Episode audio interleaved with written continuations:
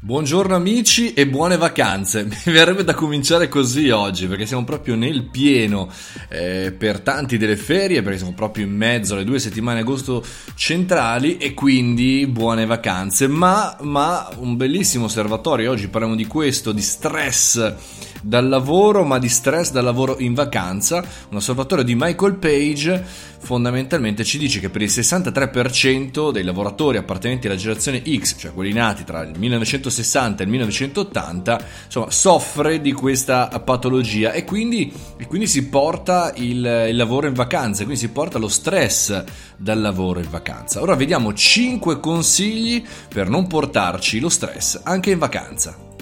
Il primo consiglio è concediti un po' di lavoro. E mi viene da sorridere perché meno cerchiamo di lavorare più in realtà vogliamo lavorare, vogliamo cercare di risolvere quei problemi, perché funziona un po' come la dipendenza da, dalla droga, da qualsiasi sostanza, ovvero non si può proprio fare a meno di lavorare. E quindi se siamo in questa condizione privare totalmente del, del, lavoro una persona che ne è dipendente potrebbe addirittura essere controproducente per cui il consiglio di questo osservatorio è questo.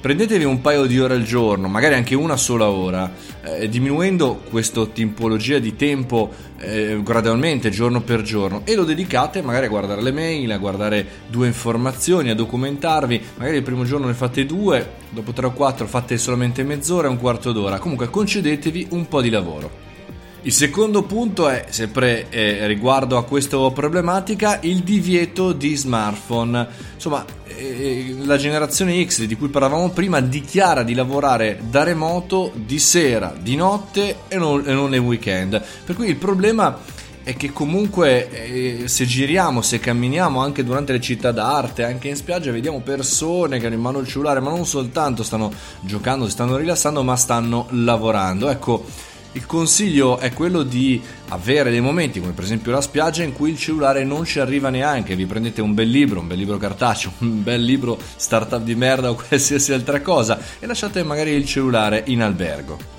Il terzo consiglio è mantieniti occupato, cioè il passaggio tra massima attività lavorativa al totale relax da vacanza anche se repentino dovrebbe essere difficile da gestire e il cervello si deve abituare in maniera graduale. Per questo che il consiglio è quello di dire ok, non è che ci mettiamo lì sdraiati e non facciamo nulla quando per 365 giorni l'anno siamo dei pazzi eh, e delle eh, pirolette volanti, ma eh, magari insomma facciamo delle lunghe camminate, l'esercizio fisico, dei lavori in casa oppure quelle cose per dire insomma eh, quella volta che ho tempo li faccio, ecco in quel momento lì manteniamoci occupati.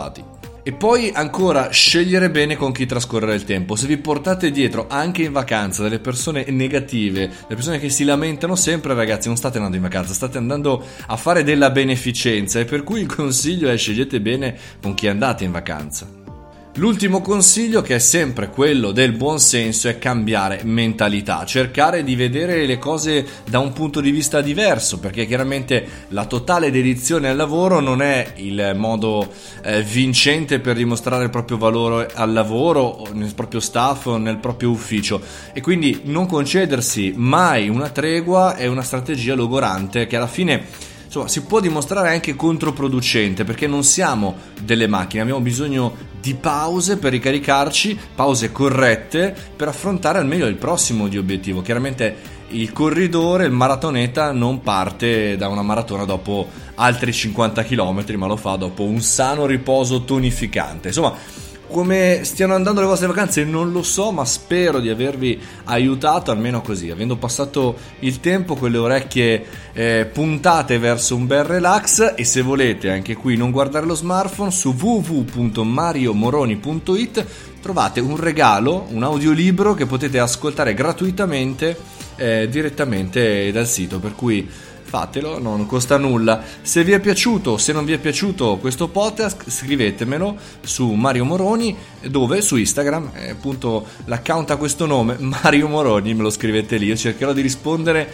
a qualsiasi persona questa settimana, la prossima, insomma, per tutto il mese di agosto staremo insieme con questo podcast estivo e poi chiaramente non vi preoccupate, all'inizio di settembre ricomincerà in maniera tradizionale, in maniera normale il podcast tradizionale. Per chiudere il discorso del lavoro, anch'io qualche puntata l'ho registrata di questo podcast, perché voglio avere il tempo per annoiarmi, il tempo per pensare, il tempo per accendere quella luce eh, all'interno del mio cervello che mi fa creare cose nuove. Appunto questo, la noia porta cose nuove, il continuare a lavorare porta ripetizione e lo spegnimento, la nostra vena e luce creativa. Vi auguro buona giornata e soprattutto buona estate a tutti.